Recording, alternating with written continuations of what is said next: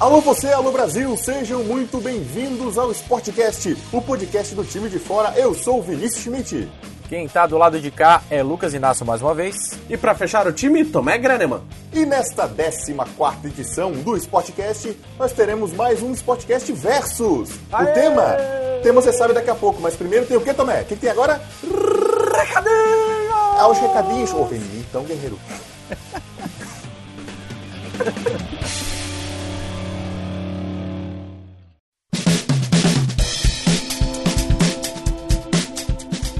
Fala aí galera do time de fora, estamos chegando do lado de cá, é Lucas Inácio para passar os recados dessa semana, desta edição do Sportcast. Bom, bom, dessa vez sem imitação porque a gente tá com um pouquinho de pressa e o programa também já tá bastante engraçado, mas isso não quer dizer que a gente acabou com as imitações não. Teremos mais imitações em breve, pode esperar. Bom, como esse é o nosso primeiro programa de maio, gostaria de agradecer a parceria de todos vocês em abril, que foi um mês bastante importante para a gente, alcançamos metas importantes aí do time de fora, passamos das 2 mil curtidas no Facebook. Além disso, conseguimos dobrar a nossa melhor marca de visualizações no site durante um mês. Abril foi um mês realmente bastante significativo para nós. Além disso, gostaria de apresentar também o nome dos vencedores da promoção FABR, que ganha uma camisa e um DVD do documentário realizado pelo Anderson Spessato e pelo Leonardo Lorenzoni, que são da nossa equipe, né, da parte de futebol americano. Eles fizeram um documentário como um TCC deles no fim do ano passado, então vão presentear essa camisa que eles fizeram promocional para esse TCC junto com uma gravação com esse DVD. Então eles fizeram essa promoção e os três vencedores que eu vou falar aqui agora vão poder assistir esse filme e receber também a camiseta do documentário FABR. São eles Jefferson Luiz Silva, Eduardo Gomes e Leonardo Oberher. Espero que eu tenha falado certo o nome do Leonardo. Então parabéns aos vencedores aí. Enfim, passando para o nosso site, falando do www.timedefora.com, a gente teve uma pequena mudança ali na parte de baixo do site conseguimos abarcar um número maior de matérias. Então, para que as pessoas possam acessar essas matérias que antes estavam escondidas e agora estão ali na capa do site, né? Então elas vão estar apresentadas. Bom, aproveitando também para falar das nossas matérias de destaques nesse começo de mês, vamos falar de uma matéria de beisebol que foi o Tomé quem fez, que é a matéria intitulada Quem são os brasileiros jogando na MLB e na NPB, que são as ligas americana e japonesa de beisebol as mais importantes do mundo. Então ele fez ali uma varredura e passou uma lista realmente com o nome de todos os jogadores, todos os atletas que participam dessas duas ligas, tanto da MLB quanto da NPB. Além disso, tem uma matéria da Gabi Detone passando um guia da World Surf League para iniciantes no surf, ou seja, para você que gosta do surf, mas nunca entendeu direito como é que funciona todo aquele processo de competições e tudo mais, a Gabi fez realmente essa matéria explicando como um guia mesmo para iniciantes, para a galera ir lá e acompanhar. Eu mesmo que não sou um grande conhecedor de surf, dei uma lida e já aprendi um pouco, então quando eu estiver passando surf na TV agora eu já vou ficar mais ligado graças a essa matéria da Gabi. Para finalizar com uma matéria do Anderson Spessato sobre e-sports. Vai ter gente que vai falar que não é esporte, mas para nós aqui do time de fora é esporte sim. E nessa matéria o Spessa entrevistou o Coldzera, que é um brasileiro, que é um brasileiro que tem bastante destaque no cenário mundial de Counter-Strike. Então, fiquem ligados aí na matéria, que é bem massa e esse jogador aí vai fala sobre vários assuntos e é um tema bastante pertinente para quem curte Counter-Strike e para quem curte esportes no geral, enfim. É isso aí, galera. Agora não percam os duelos que estão muito engraçados, estão muito divertidos, como sempre com bastante informação também.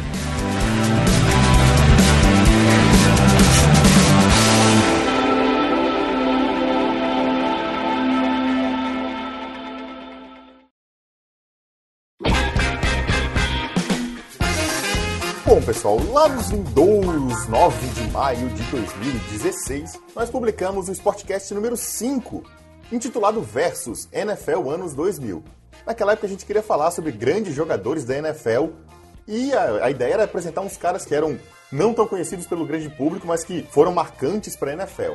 Então agora a gente resolveu de novo fazer esse sistema Versus, só que agora com equipes ao invés de jogadores e não limitado somente ao futebol americano. Mas não é bem equipes, né, Lucão? São equipes, mas não são times, tá, gente? É só com seleções. Nessa a gente resolveu aí fazer essa escolha por seleções para delimitar mesmo o tema. Então, só para esclarecer, né, que são sempre duelos entre seleções dos mesmos esportes, só que são de gerações diferentes. Então, é aquele exercício de imaginação e de convencimento. Qual será a seleção daquele determinado esporte que ganharia? É aquela seleção lá dos anos 50, na época que meu avô jogava bola? Ou será dos anos 80, na época que meu pai jogava bola? Então é em cima disso, algumas seleções foram bastante vencedoras, outras não foram vencedoras, mas todas com muito talento e com alguma coisa em comum entre elas. E nesse debate a gente vai ver quais delas foram as melhores, cada uma em seu esporte, cada uma em seu duelo. E para explicar um pouquinho das regras, a gente vai ter aí seis duelos 12 times e ficou 4 para cada um. Então nós teremos aí sempre dois confrontos entre cada um dos participantes, cada um defendendo um time, né? E aí a gente definiu uma regra básica. A gente vai ter ali um tempo estipulado. Então um de nós será o mediador, os outros dois estarão fazendo esse embate técnico de palavras, de argumentos e tudo mais. E é um minuto. Então cada um tem um minuto para falar ali inicialmente, os números, o que a seleção era, não era, enfim. Um minuto Exatamente. Cronômetro, vai ter gongo. Vai ter gongo Exatamente. na Tem neném, vai ter tudo. E aí depois nós três, né, em conjunto, para tentar decidir quem que é a seleção ou não. Já diria, né, Kleber Machado, ou não. Então a gente pode ter um vitorioso, a gente pode decidir pelo empate, se as duas estiverem no mesmo nível. É um negócio que tem regra, mas não tem regra, né? Já viu, é esse podcast, tamo aí, negócio se divertir, não é? É pra gente tentar dar uma organização aí pra essa loucura que a gente é, é nesse podcast, né? É. Muito bem, então, nosso primeiro desafio, nosso primeiro embate técnico será no ramo do, do futebol de salão, né? Aquele futebol maroto, No futebol moleque, de salão. Nossa. Que hoje é conhecido como futebol. É porque, como são duas gerações, um do lado na época que um vai falar era chamado de futebol de salão depois é chamar de futsal, entendeu? Então a gente já pode começar o embate por aí. Mais em 96, a seleção brasileira era chamada de futebol de salão. É, em 2008 já era futsal, né? Era. Em 96, é, tecnicamente, já era futsal, porque a FIFA já tinha tomado conta sim, do esporte. Sim. Mas Sim, eu mas... gosto mais do termo futebol de salão. Olha aí. Porque olha aí. não tem a ver com a FIFA. E quando não tem a ver com a FIFA, fica melhor ainda. Mas Muito eu prefiro bem. futsal. Aí, ó, já começou o embate. então, para deixar bem claro para quem está nos ouvindo, Lucas Inácio vai defender o Brasil de 1996 e o Vinícius Schmidt vai com o Brasil de 2008, as duas seleções de futsal. Começando por Vinícius Schmidt, eu vou dar o já e aí vai começar a cronometragem, beleza? Beleza. Então, Olha, então, futsal Brasil 2008. Qual o primeiro nome que veio na sua cabeça? Falcão, o maior craque da história. Naquela final do Mundial de 2008, a gente disputou contra a Espanha, foi para os pênaltis. Um goleiro que não jogou o jogo inteiro agarrou pênalti e conseguiu o título pra gente em cima da fortíssima Espanha, consolidando o Brasil como uma grande potência do futsal. Tem nomes como Schumacher, Lenísio, essa seleção foi goleadora com maior média de gols nesse Mundial. É uma seleção simplesmente incrível e que marcou o futsal brasileiro como realmente o maior da história. O Lucas vai falar que o maior da história é o dele, mas é a gente que consolidou. E eu repito, Falcão.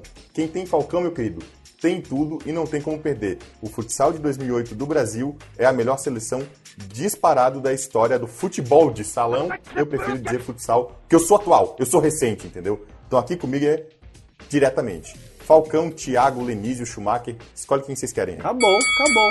Lucas Inácio, pronto? Bora! E todo mundo sabe que antes de haver o rei, tem que ter pessoas que vão desbravar esses mares aí. E no caso do futsal, foi a galera do futebol de salão. Então esse time de 1996 contava com Manuel Tobias, Fininho, Choco e o Vander Iacovino também, que hoje em dia é técnico.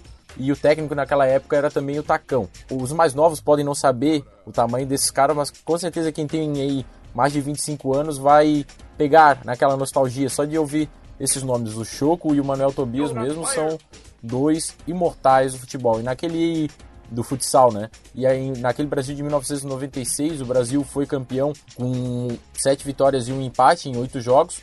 O empate não foi na final, diferente do time do, do Vini. É, nós ganhamos da Espanha na final 6 a 4 lá na Espanha. e a campanha do Brasil teve 55 gols marcados e apenas 16 sofridos. Inclusive, o Manuel Tobias foi o artilheiro daquela seleção com 14 gols. Sim, nem, nem. Acabou primeiro, os primeiros minutos de avaliação. Queria dizer que o Lucas, Lucas Inácio reconheceu o Falcão como rei. Esse é o meu. Ah, pois é. Ah, pois Esse é. é meu argumento. Mas muito bem, vamos começar agora a argumentação entre nós três. Eu que tô aqui de mediador, já largo. É muito curioso porque tem nomes aí que acabaram sendo comuns em determinado tempo, né? Ali nos anos 2000, 2000 e pouco, É, jogou verdade. metade e metade, né? Dá pra dizer que são duas gerações completamente diferentes? Não, eu acho difícil Não. dizer que são gerações completamente. O que o Lucas falou é muito certo, assim, é realmente isso. É uma, uma transição que aconteceu do futsal e que realmente começou com o futsal dos anos. Ali no, ah, os anos 90 ali, 96 é uma consolidação muito marcante pelo título mundial na Espanha contra a Espanha. Então, é um marco dessa seleção dos anos 90 que transicionou para o futsal dos anos 2000, sem dúvida nenhuma. Eles realmente pavimentaram tudo que veio a ser o futsal do Brasil. Mas, por outro Verdade. lado, a seleção de 2008, ela foi muito mais estrela, né? Muito mais pop, vamos dizer assim. É, e o curioso é que a seleção de 2008 ela tem sim o seu valor pela questão de ter recuperado o título, né? O Brasil ficou o ano na Copa do Mundo de 2000 e 2004 não foi campeã, a Espanha foi campeã nessas duas edições e o Brasil perdeu as duas para a Espanha, inclusive uma na final e outra na semifinal. E o Brasil desse de 2008 recuperou, mas aquele do Brasil de 1996 foi pentacampeão dos mundiais de futsal e futebol de salão, né? Porque a FIFA não era não tinha chancela da FIFA em todos os cinco. Sim. Então, dos seis primeiros, o Brasil ganhou cinco. E o último, já com um futsal um pouco mais profissionalizado, aí foi nessa seleção de 1996. O nível, quem que tinha o nível mais alto na época em termos de adversários e Ah, meu, sempre foi a Disputa. Espanha. Sempre foi a Espanha. meu. sempre foi Espanha, independente de ser 96 ou 2008. Sim, a gente, tanto quanto as duas finais são contra eles. É, Mas o leste europeu também tem bastante destaque. Eu acho que na- nas duas direções, até hoje em dia, Rússia e Ucrânia sempre fazem frente ao Brasil no, no futsal. E naquele Mundial de 1996, a Ucrânia foi a única seleção que conseguiu parar o Brasil no empate com 2 a 2 O Brasil enfrentou a Rússia na semifinal, mas aí ganhou com um pouco mais de facilidade. E teve o 6 a 4 na final contra a Espanha, dentro da Espanha. Um caldeirão, 15.500 pessoas. Aquele foi um jogaço. né? Olha, é muito difícil decidir. É, meu, esse é Porque difícil são mesmo. duas seleções sensacionais. Eu acabei acompanhando muito mais a de 2008 do que a de 96. Eu era muito pequeno, tinha só seis anos, e já passava alguma coisa, então é difícil mesmo, mas é, vou indo com a de 2008 por acho ter sido a consagração. E vou ter um argumento que não vai valer de nada, tá? Mas é a mesma época que tinha Malve, entendeu? Então a gente conseguia ver mais jogos, tinha, tinha um contato muito mais próximo do que a de 96. É, Já existiam grandes times e tudo mais, mas talvez o acesso era um pouco menor, então a gente via a seleção e não via de onde os caras vinham e tudo mais. Então eu, como mediador aqui, vou acabar escolhendo 2008, mas podia ter escolhido 96 também, tá, Lucão? Então. É, a de, a de 2008 é isso mesmo, é a popularização muito grande do futsal. O, o futsal fica pop nessa época, né? Vai é. passar na TV aberta e todo mundo quer saber de futsal, principalmente pelo Falcão. A imagem do Falcão é muito marcante nisso. Ficamos então com o futsal de 2008? Brasil de Isso. 2008. Isso! Vocês ficam com o Brasil 2008, eu continuo com o de 96. Vitória do Vini! muito obrigado. Marmelados. Muito obrigado.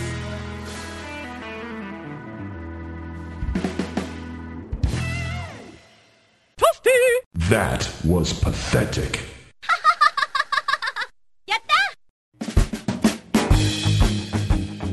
E no segundo duelo de hoje é basquete masculino! Ah, o Faustão Do veio! meu lado direito tem Manu Ginóbili, tem San Antonio Spurs, tem o meu coração junto, é a Argentina de 2004. E do meu lado esquerdo, o Dream Team que não foi Dream Team, a Yugoslávia de 91. Esse é o próximo duelo, nosso segundo duelo do Sportcast, Lucas Inácio com a Argentina de 2004 e Tomé Graneman com o Iugoslávia de 91. Começando pelos mais velhos, pela Iugoslávia, não pelo Tomé. Vai lá, Tomé. Iugoslávia de 91, defenda com um minuto. Se vira nos 30. Só tenho a dizer que essa Iugoslávia realmente é aquele time que nunca foi. Em 91 ela já estava ali começando a se desmembrar por conta do país. Mas é a geração de Drazen Petrovic, Vlad Divac, Tony Kukoc, Dino Radja, Zarko Paspalha. Enfim, a geração que veio de uma prata de 88, perdendo para a União Soviética, que também na época era grande força, e aí dois, né, dois campeonatos europeus em 89 e 91, e em 90 o título mundial na Argentina, vencendo os Estados Unidos na semifinal. E eu acredito que, tirando todo o problema, problema político, talvez se aquele time tivesse durado até 92, o último jogo da final entre Dream Team e Yugoslávia teria sido o melhor jogo da história do basquete recente, sem a menor sombra de dúvida, porque aquele time jogava muito, muito, muito e acabou sendo dizimado tanto quanto foi o país por conta das guerras. Mas Acabou. o cenário. Acabou? Acabou. Termina a ideia aí, pô. Eu ia dizer, o cenário do basquete internacional seria muito diferente se a Yugoslávia tivesse ficado com um time único nesses últimos pelo menos 3, 4 anos ali. Agora, Argentina de 2004. Lucas Inácio, um minuto no relógio pra você. Preparados, concentrado, Bora. se vira nos 30. Bom, essa seleção ficou bem mais fácil de defender, né? Obviamente, porque foi a única seleção, tirando os Estados Unidos desde 1992, que foi campeã olímpica, foi aquela seleção de 2004. E hoje em dia a gente ainda consegue ver alguns deles em atividade. Manu Ginobili, que é a grande estrela daquela companhia, indo para seu último ano de, de NBA, provavelmente. Mas tinha também o Roberto, o Escola, como a gente já sofreu com o Escola desde 2004, Delfino, Nocione e vários outros jogadores. Inclusive, daqueles 12 que participaram daquele elenco, oito já participaram, já jogaram na NBA. Então, esse né, é, um- é uma questão aí, um número bem significativo. E além do ouro de 2004, aquela seleção também conquistou bronze em 2008, conquistou a prata no Mundial de 2002 e o quarto lugar em 2006, e também foi ouro no FIBA Américas de 2001. Então, aquela seleção está para a história do basquete mundial, assim como a da própria Iugoslávia, só que a Argentina tem o ouro. Acabou então, meu. É isso aí. Olha, vou falar que assim, quanto falavam os elencos dos dois times, eu me arrepiei, assim, porque, cara, são duas máquinas, né, meu? Se tu botar no papel, são dois timaços, né, cara? Nossa, tá maluco. O time da Yugoslávia é um time que dá tristeza de falar hoje, porque de fato é difícil a gente falar agora do alto aqui, né, do nosso podcast, né, sentadinho, não levar em conta a questão da guerra. Não quero ser desumano, né, não quero também só pensar esportivamente falando. Mas os EC, né, e se a Yugoslávia tivesse separado, mas mantido um comitê olímpico, como é com a Grã-Bretanha, por exemplo, né, o, o Reino Unido que não tem os países separados, mas como instituição olímpica é uma só. E esses times tivessem ficado, né, os jogadores tivessem jogado juntos, cara, eu acho que até 96, talvez até 2000, é, a vida dos americanos não teria sido nem um pouco fácil, porque a Croácia foi prata em 92, a Sérvia, né, que daí foi o resultado do que sobrou da Iugoslávia, foi prata em 96, ou seja, essa geração ganhou três pratas, de um jeito ou de outro. Pô, mas é difícil negar o ouro, né, cara? que É, o ouro não, tem muito com peso. certeza, com certeza. Esse é o problema. Aquela campanha campeã da Argentina em 2004 começou enfrentando Sérvia e Montenegro, em um jogo que foi histórico também, Uhum. porque foi uma bola faltando dois segundos, a Sérvia conseguiu fazer uma cesta, ficou o jogo por um ponto, a Argentina sem tempo para pedir, ligou um contra-ataque, a bola veio pro Manu Ginóbili, ele caindo do, ele, do né? cavalo, como diria Zé Boquinha, É. caindo do cavalo, ele arremessou uma bola, a bola bateu na tabela e fez uma cesta, tipo, no último lance, assim, um, um jogo absurdo. E a Argentina, por incrível que pareça. Chega a arrepiar, meu. Chega a arrepiar É, lembrando disso. E a Argentina, por incrível que pareça, acabou perdendo dois jogos naquela primeira fase. Se classificou apenas em terceiro, né? E foi pegar os Estados Unidos na semifinal, que daí foi quando a Argentina eliminou os Estados Unidos. Mas lembrando que os Estados Unidos não era o bicho-papão. Na primeira fase, os Estados Unidos já tinha perdido dois jogos também, se classificou em último do seu grupo, e daí foi encontrar a Argentina na semifinal e acabou perdendo. Se, apesar do time de 87 do Brasil ter iniciado essa má fase dos Estados Unidos para trazer a galera do NBA pro campeonato de FIBA, o ouro da Iugoslávia né, venceu os Estados Unidos na semifinal e aí foi campeão mundial. Eu acho que foi aquela última pá de cal, assim, sabe? Mas 2004 foi a mesma lógica também, né? Sim, Depois sim. Da, da, da vitória da Argentina, e aí Sim. uma Argentina que já tinha presença na NBA e etc Uhum. e tal, os caras pensaram, ó, parou a brincadeira também. Porque É. eles iam com um profissional, mas era o profissional B, profissional C. A partir dali foi só estrela, a partir dali vem LeBron James, você vai jogar na seleção agora, entendeu? Cara, pô, é difícil de votar em. Eu vou ter que ficar com a Argentina, meu, porque o ouro tem muito peso. Sim. Mas eu não vou negar a Iugoslávia de nenhum- nenhuma forma, assim. É, a gente vai fazer matéria sobre Iugoslávia no, no time de fora, vai ter texto nosso sobre essa gigante potência do, do esporte, não só do basquete. Uhum. Mas eu não tenho como negar a força da Argentina em 2004, porque o ouro é muito pesado. That was pathetic.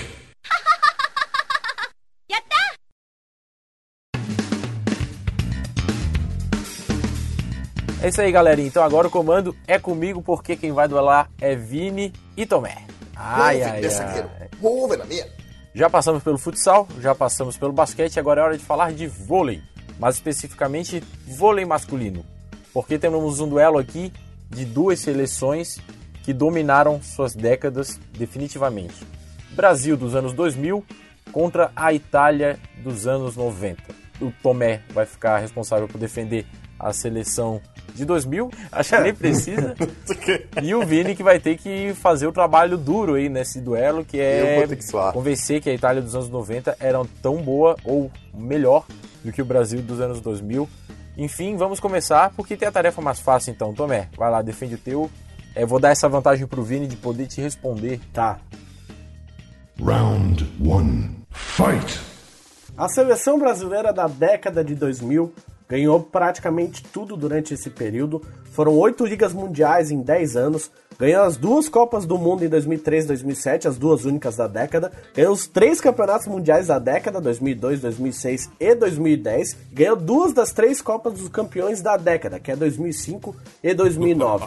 O Brasil, que teve ali um pior resultado, via nasceu um novo time em 2001 que já ganhou a Liga Mundial e aí foi uma, gerações e gerações de jogadores espetaculares porque tinha ainda o Giovanni Maurício de 92, mas aí veio a, a base que era André Heller, Giba, André Nascimento, Serginho, Nauber, Gustavo, Anderson, Ricardinho e Dante. Depois teria Marcelinho e Rodrigão. E essa geração, que ganhou ouro em Atenas e prata em Pequim, geraria os outros que vieram depois: Murilo, Sidão, Thiago Alves, Leandro Visotto, Éder, Lucão, Bruninho. Finish him. Seu tempo, candidato. Seu tempo, candidato. Mas bora lá então. Agora chegou a parte difícil, cara. Você vai ter que convencer não só a mim, mas ao público brasileiro que está nos ouvindo de que a seleção italiana merece tanto ou mais respeito do que a seleção brasileira dos anos 2000.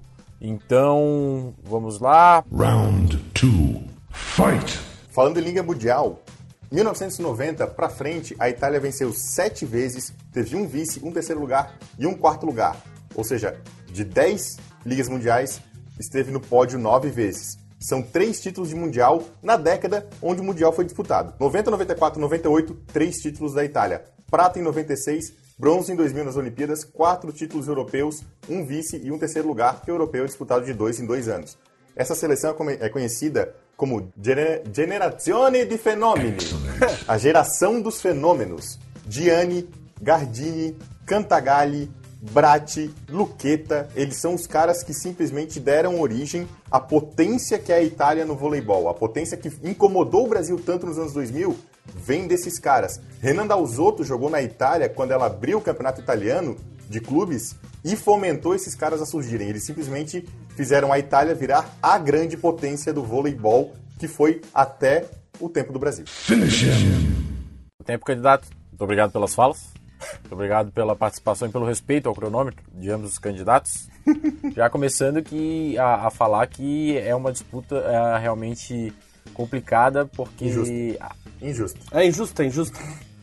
Porque além do Brasil ter ganho oito ligas mundiais, também foi o prata, ou seja, dos, no, dos 10 anos teve nove finais também, mas próprios jogadores e o Bernardinho, enfim, admitem que é uma, uma consequência dessa Itália, né? Claro que é. Porque o Brasil foi muito bem nos anos 80 e aí ganhou 92 o ouro olímpico. A partir dali o Brasil sofreu muito, tanto que o fracasso da Olimpíada de Sydney em 2000, que o Brasil ficou na pior posição em sétimo, era o resultado dessa nova fase do vôlei que a própria Itália implementou, né, Vini?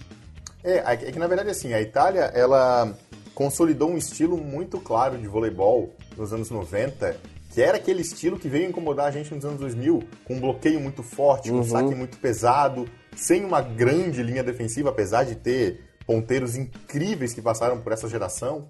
mas era uma seleção que apostava muito no poderio físico. Era o, a crescente do, do físico no voleibol vinha desses tempos de Itália dos anos 90. E que veio a refletir no Brasil mas, é, sim, eu não tenho como não defender o Brasil, né, cara? Porque o Brasil dos anos 2000 reconstruiu o voleibol. Simplesmente assim, o voleibol que se joga hoje veio da geração do Bernardinho, isso é inegável. E vem com um mestre e o maior técnico da história do voleibol, que é o Bernardinho, o mais campeão e o, o cara com maior genialidade, não tenho dúvida disso. Mas essa geração da Itália dos anos 90 formou caras incríveis também, sabe? O Gianni hoje é técnico, o Gianni foi um dos melhores centrais que eu já vi jogar na minha vida. É bem como o também falou, foram eles que incentivaram, que levaram o Brasil a, se, a retomar o alto nível do voleibol. Foi de tanto perder para a Itália uhum. que o Brasil pensou, chega, sabe? É, no caso da Itália ali, ela foi muito importante e o que acaba deixando mais impressionante ainda o feito do Brasil é que a gente achava que, o, que seria insuperável o que a Itália fez nos anos 90. Exatamente. E logo no, na década seguinte o Brasil veio e deu uma marretada em cima daqueles recordes todos que a Itália teve na, naqueles anos e todas as ligas mundiais vencidas e tudo mais. Então, o que tornou ainda mais impressionante o feito da seleção brasileira, mas de, de modo nenhum diminui tudo que a Itália fez na, na história do vôlei, né? É, assim como o duelo do basquete que a gente estava falando agora há pouco, parece muito uma relação de criação e criatura, assim, de é, criador e é. criatura. Um é. é. consequência do outro. O Brasil dos anos 2000 é consequência da Itália de 19, dos anos 90. Então, tem toda essa relação intrínseca mesmo e, e acho que é, que é muito legal essa história. Realmente um acaba complementando o outro. Eu, obviamente, vou ficar com o Brasil, mas sem demérito nenhum é, para a Itália. Não, até eu vou pro Brasil, não tenho. o Brasil ganha isso aí. Flawless victory. Só para vocês terem uma ideia das semelhanças, é, e do que o Lucas vinha falando, que eu acho que é a parada mais importante, como o Brasil superou uma seleção que parecia insuperável, né? Os dois gênios que vêm no comando dessas duas equipes, né? O Bernardinho de um lado e o Julio Velasco do outro. Hoje uhum. ele comanda a seleção argentina. O Julio uhum. Velasco, ele, ele seria o maior técnico da história do voleibol se não fosse o Bernardinho. E essa seleção seria a maior seleção da história do vôlei se não fosse o Brasil. Essa é a lógica, sabe? É um fenômeno atrás do outro. That was pathetic.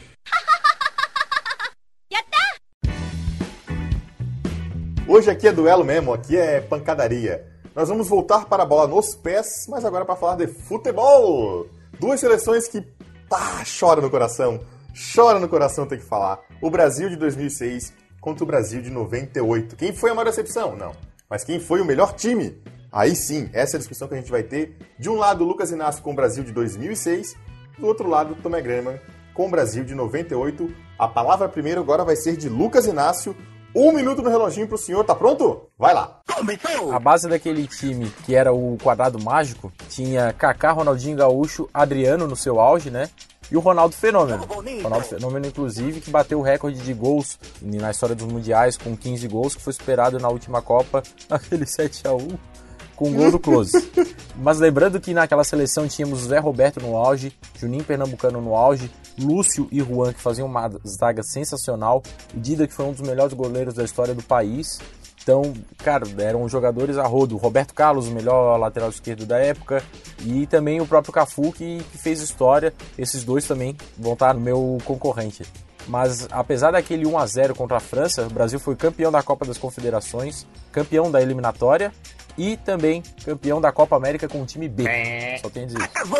Vamos ouvir de Tomé Graneman, um minutinho no relógio. Começou! Eu digo que 98 hoje não é a maior decepção, porque teve 2014, né?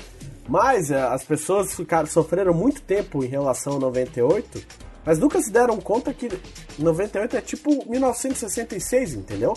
É um meio que intervalo entre dois títulos, porque tinha só craque naquele time. Tinha o Tafarel, Cafu, Roberto Carlos, o Dunga, né? O capitão, o Ronaldo, que né, passou por toda a polêmica, o Rivaldo, o Emerson, enfim. Aquele time também ganhou tudo. Ganhou a Copa das Confederações, que era diferente naquela época, ganhou a Copa América e chegou até a final. E aí na final tivemos negócio que talvez nunca ninguém vai mais saber, ou talvez alguém um dia conte de fato o que aconteceu com o Ronaldo tal, e aquele apagão na final. Mas mesmo durante a Copa de 98 o Brasil jogou muito. Era uma seleção de transição mesmo, que vinha daquele estilo duro, meio feio de 94, e em 2002 jogou o fino da bola e ganhou de novo, sabe? Então é, um- é uma seleção que talvez seja muito subestimada pela galera, assim. É isso aí, meu. Pá, é difícil essa, hein? Difícil decidir essa, cara. Mas nenhuma até agora foi fácil, né? Então, quer dizer, a do Não, Brasil foi é. fácil. O Brasil no vôlei masculino foi fácil, né? Mas... Ah, na, hora da- na, na hora de fazer a pauta a gente fez bem, né? O negócio é deixar todo mundo encucado. O negócio é não É ter verdade. resposta definitiva.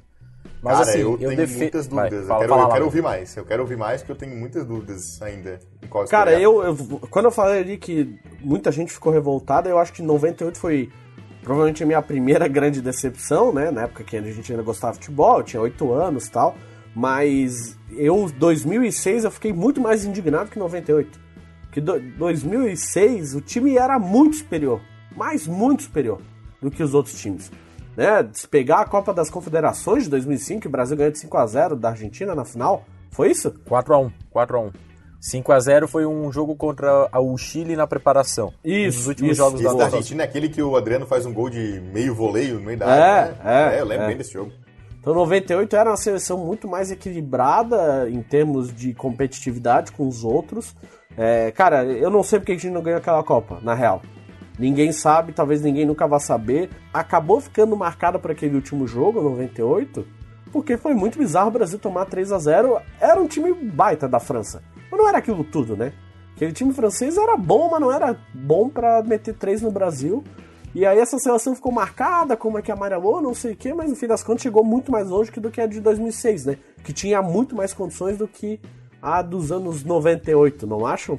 Ah, sim. Aí. Não, em termos de decepção na Copa do Mundo, É, exato. Nossa, revoltante, 2006, é, sim, a, a- a falta de cara. postura mesmo. Mas É, assim, o que eu, exatamente, o que eu digo... preguiça, né? É, mas o que, eu- o que eu digo em, em defesa dessa seleção de 2006 foi toda a preparação e tudo que a seleção de 2006 encheu nossos olhos e talvez até por isso ela tenha colocado um pouco muito mais expectativa na Copa e por isso também a decepção, né? O tombo foi maior. Em termos de festa, de, de plasticidade, aquela seleção de 2006 para mim foi a que encheu mais os meus olhos. Até por isso eu meio que fiz questão de defender essa seleção, porque apesar da decepção na Copa do Mundo e ter sido apática e ter feito apenas um jogo bom, na preparação mesmo o Brasil conseguiu encher os olhos dos brasileiros. Então, o Ronaldinho Gaúcho, o Kaká, é, Ronaldo Fenômeno, só aí de 2000, nesse prazo de 2003 até 2007, dos cinco possíveis melhores do mundo, quatro foram para o Brasil, que foi foi o do Ronaldo em 2002, é, Ronaldinho Gaúcho em 2004, 2005 e o do Kaká em 2007. Então, eu realmente continuo ela com ela na minha lembrança, assim, aquele toque de bola, gols bonitos, o Kaká voando, Ronaldinho Gaúcho mágico como sempre, o Adriano com aquela patada, o Robinho saindo do banco que sempre saía muito bem. É, cara, eu, eu vou ter que eu vou ter que ficar do lado do, do Lucão. É, eu concordo que acho que 2006 era melhor, apesar de que em questão de decepção foi a, a maior decepção, maior do que 98, mas chegar numa final como foi em 98 e acabar não levando o título numa seleção que a gente tinha quase certeza de que ia levar, é complicado, né? Mas eu concordo que o Brasil de 2006 parece que não venceu porque não queria. É, E isso deixa muito mais irritado o torcedor, mas ao mesmo tempo não tem como negar o talento, né? O talento cru, eu digo, que, que a seleção de 2006 tinha. Era um talento nato. Eram jogadores que jogavam muita bola. Inegável. Então eu vou ficar com o Brasil de 2006 mesmo. That was pathetic. E seguimos nas decepções, só que agora a gente sai do futebol para o vôlei. Vamos pegar duas gerações do voleibol feminino brasileiro que vinham de campanhas boas, tinham times bons, mas que acabaram caindo, falhando, né? Especialmente naquele momento olímpico em duas Olimpíadas. Lucão e Vini vão duelar com o Brasil de 2004 para Lucas Inácio e o Brasil de 2016 com o Vinícius Schmidt começando com o mais recente, que tá mais dolorido, mais doído, que é o Brasil de agora, dessa última coração. Olimpíada. Vini, Preparados, concentrado, Ready? se vira nos 30. Então, meu, Natália Fegaray, Fabi e Thaísa, Sheila, Dani Lins e Leia. Essa era a seleção de 2016 para a Olimpíada, que na minha opinião, e isso está escrito no time de fora, era a seleção favoritíssima.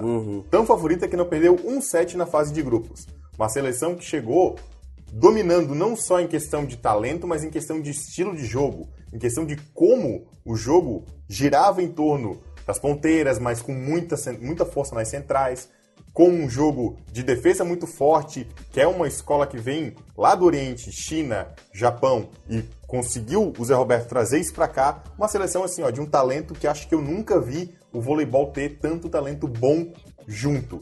Foi uma grande decepção? Foi. Perdeu para talvez a grande seleção atual no voleibol. Mas para mim, esse é o melhor Brasil que a gente vai ver em muito tempo.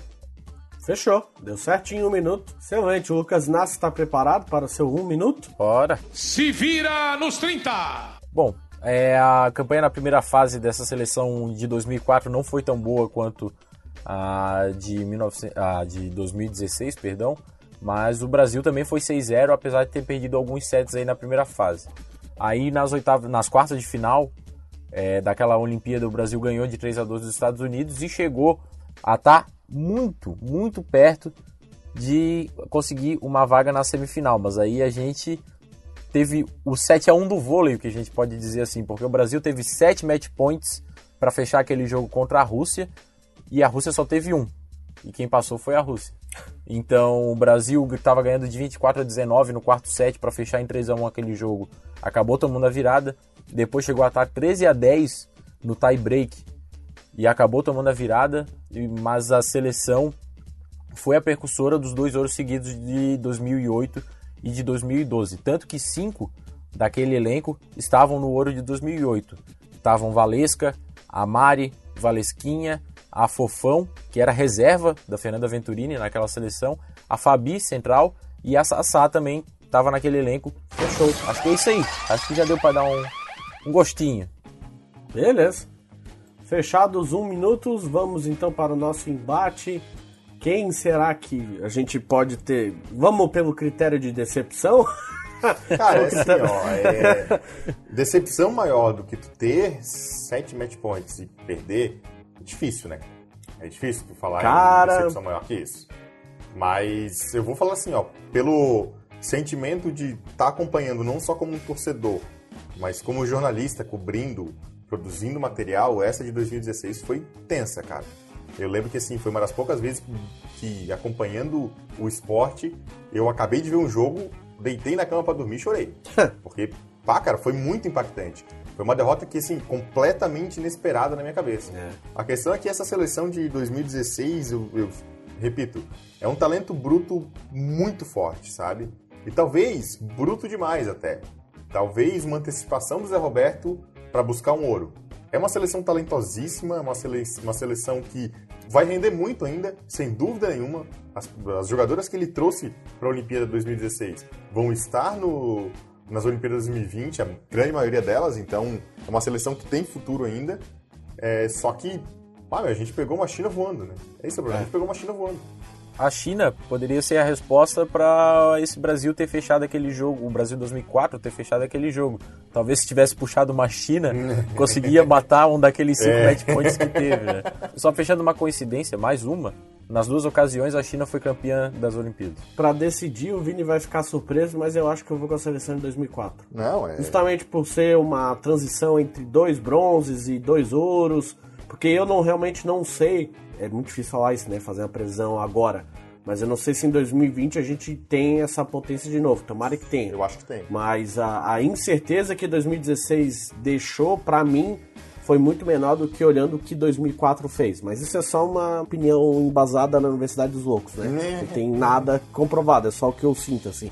Aquela seleção tivesse tinha um potencial gigante e aí perdeu para si mesma por N fatores Quanto que essa de 2016 perdeu para um time bom, bem bom, entendeu? Apesar de estar voando. Beleza. É isso. Tô quase chorando aqui só de lembrar essas duas Porra, derrotas. essa de 2016, cara, pega na minha alma.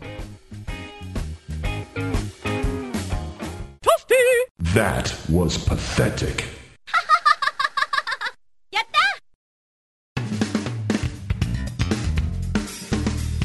Isso, rapaziada. Vamos, vamos melhorar o astral aqui. Vamos melhorar o astral. Vamos voltar a falar de basquete, relembrando tempos áureos do nosso basquete. E nessa aqui a gente vai ter um mini crossover, assim, não são modalidades diferentes, mas vamos tratar de duas seleções de gênero diferente.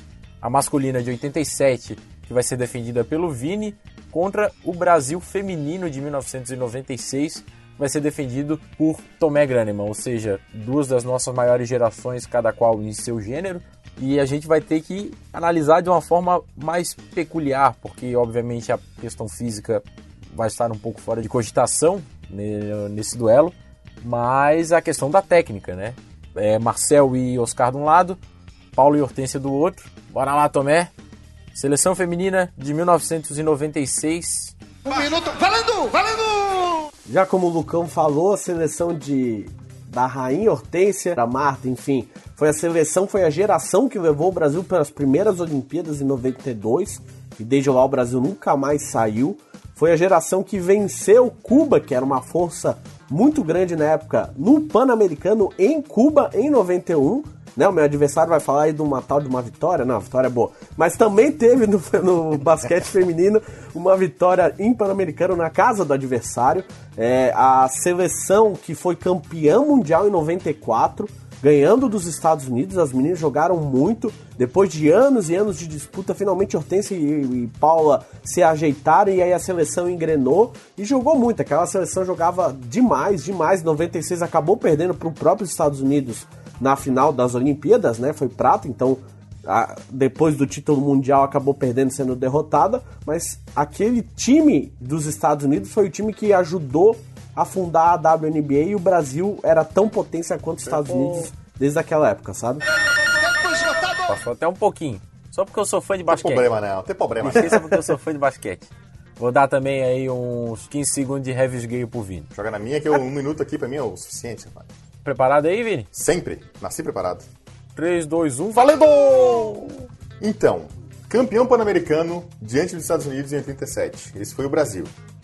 Diante dos Estados Unidos de David Robinson, diante dos Estados Unidos potente, que não foi com as grandes estrelas, mas era os Estados Unidos dominante. Era a décima edição dos Jogos Pan-Americanos. Somente uma vez antes, os Estados Unidos havia perdido o Pan-Americano. Foi para o Brasil também em 71. Depois de 87, os Estados Unidos não voltaram a vencer o Pan-Americano nunca mais.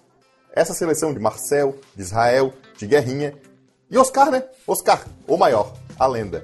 Então, para além de falar desse monstro, é, eu já fiz um texto comentando, era um basquete muito diferente do que se jogava na época, um basquete solto, um basquete de arremesso longo e um basquete que, na Olimpíada, no ano seguinte, caiu para a União Soviética na primeira rodada de mata-mata, sendo que a União Soviética foi campeã. A gente perdeu por 5 pontos de diferença da União Soviética e a gente perdeu para campeã olímpica naquele ano.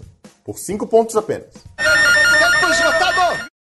Poderia ter usado mais uns 5 segundinhos aí, mas 10 segundos de lambuja. Estou satisfeito com os meus argumentos. Ô Vini, tu fez o texto sobre o Golden State ser...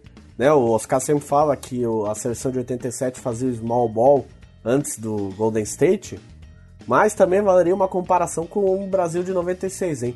Que a mulherada chutava de longe, velho, a habilidade é que elas têm. Paulo era mágica, realmente, na, na hora de assistência, de passe. A Hortência era uma, uma doida no sentido de quando ela botava na cabeça que ia jogar e ganhar e ia tanto que em 96, na verdade, ela, né, depois do título de 94, a Hortência ficou um ano parada, porque ela engravidou, teve o um filho e ela foi logo depois de ter o um filho para as Olimpíadas, ou seja, ela se preparou para voltar para 96, então era uma seleção sensacional, com duas, três das maiores jogadores de basquete do mundo dos últimos tempos.